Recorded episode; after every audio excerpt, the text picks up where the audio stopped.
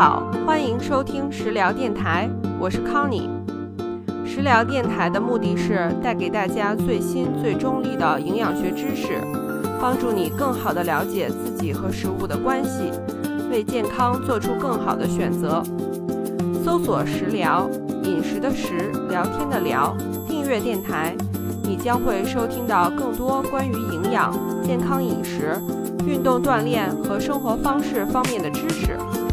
如果节目对你有帮助，欢迎点赞并转发给有需要的家人和朋友，感谢支持。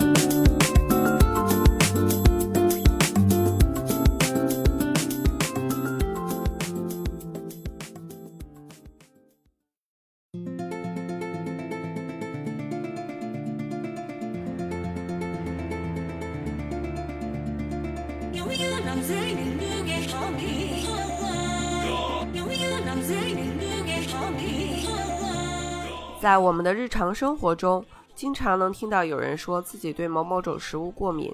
可能我们自己或者家人也曾有过对食物过敏的经历，去医院查过敏源，查出来对某种或者某几种食物过敏。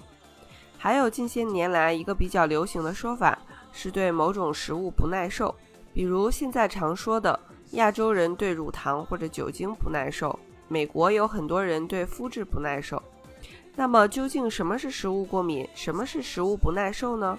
这两者之间有什么共同以及不同之处呢？食物过敏和食物不耐受能不能治好呢？那么我们今天就来探讨和回答一下这几个问题。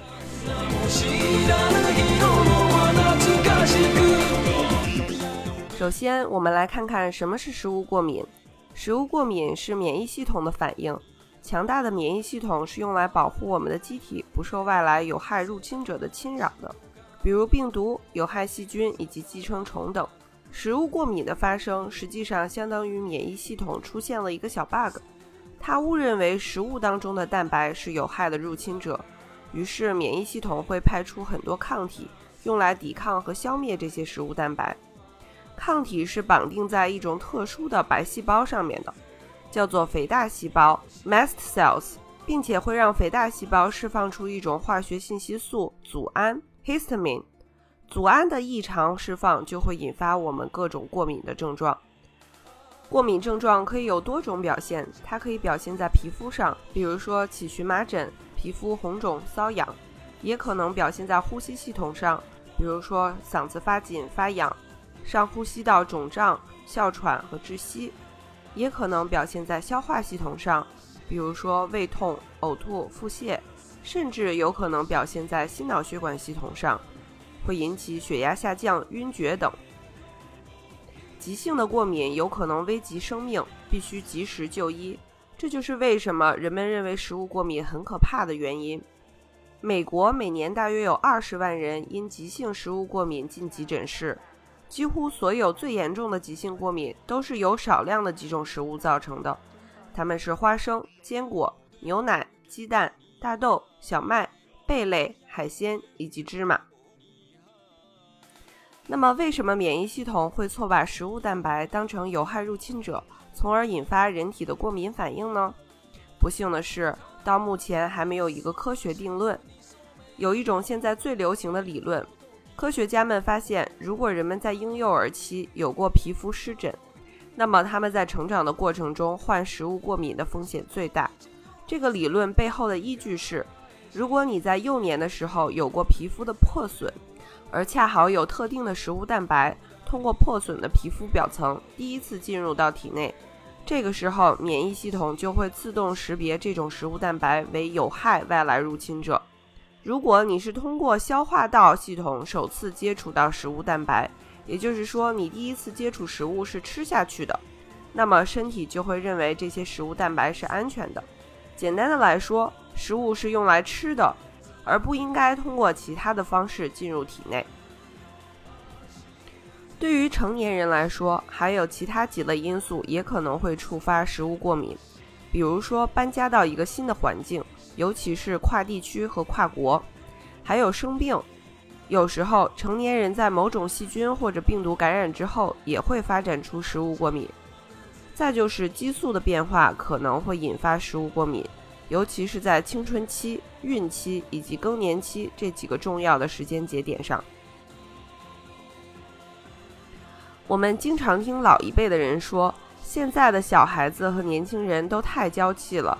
在我们那个年代，根本就没有食物过敏这回事儿，我们什么都吃，从来没有听说过有谁有食物过敏。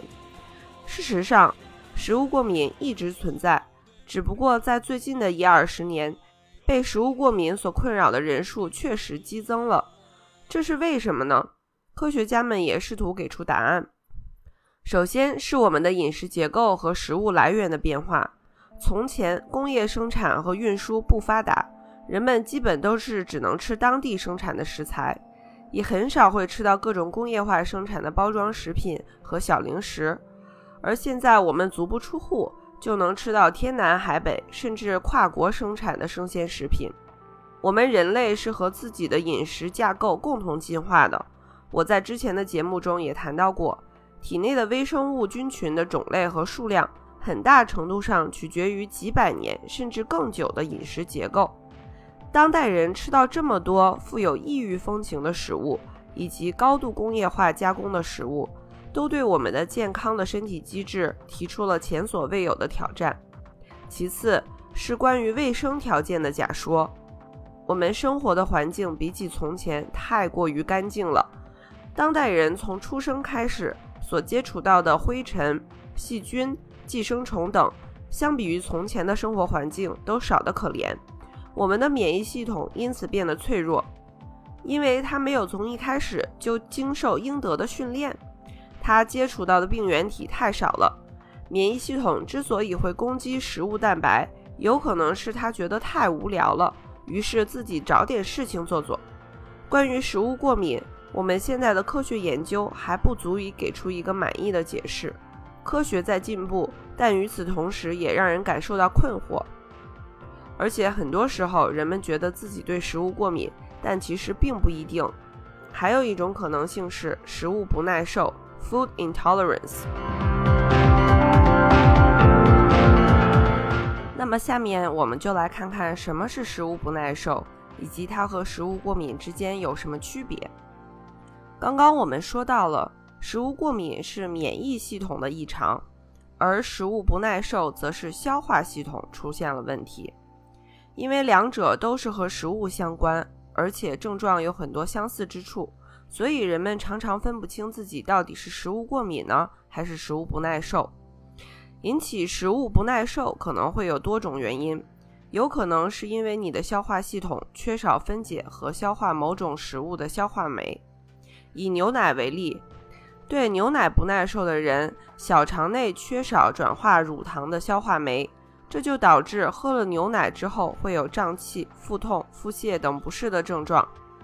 再详细一点对比，如果你是对牛奶过敏，那么你的免疫系统是对牛奶当中的乳蛋白分子进行排异；但是如果你是乳糖不耐受，则是你缺少消化乳糖这一种碳水化合物的能力。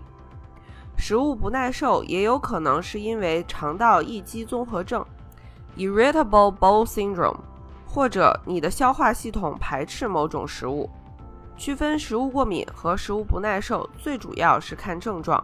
如果你是过敏，你的身体部位很有可能出现水肿、发痒、荨麻疹等情况；如果是不耐受，则一般是肠胃不适、消化不良、胀气、腹泻等。还有一个很重要的区分点是症状发作的时间。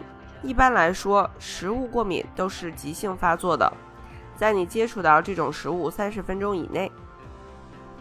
当下人们会花大价钱去做过敏原测试，但是通常验血测出来的食物过敏结果并不一定是百分之百准确的。一般来说，如果你没有相应的过敏症状，是没有必要去测试的。还有就是，现在有很多在家就能做的采样测试，采集你的唾液或者血液标本寄给检测机构，之后他们会给你过敏原测试结果。这种测试的准确率可以说是非常不精准了。还有人会用食物去除法来测试或者治疗食物过敏，也就是说，一段时间之内完全不吃某种食物，来看看自己身体的反应。如果真的使用这种疗法，你必须在一段时间之内只去除一种食物，而不能同时去除好几种。仔细观察和记录身体的反应，并且食物去除法有可能会产生安慰剂效应，所以是很难认证身体真正的反应的。不要轻易的尝试从你的饮食中去除某种或者某几种食物，因为这很有可能会造成不健康的节食、营养不良以及心理焦虑。一直以来，对于食物过敏，人们的态度是避而不及。但是现在，越来越多的过敏学专科医师建议尽早在婴幼儿时期让孩子接触和食用各种食物。美国 FDA 在2021年批准了首个为治疗儿童花生过敏的口服免疫疗法，让孩子口服花生蛋白粉，随着疗程渐渐提高剂量来脱敏。而且有意思的是。大约有一半以上对鸡蛋和牛奶过敏的人是可以吃烤熟的鸡蛋或煮沸后的牛奶而不触发过敏反应的，这也为对这些食物过敏的人带来了饮食的快乐与脱敏的希望。好的，以上就是本期节目的所有内容，希望对大家有所帮助。如果你喜欢食疗电台，欢迎点赞并转发。那么，希望大家度过愉快的一天。我们下期见。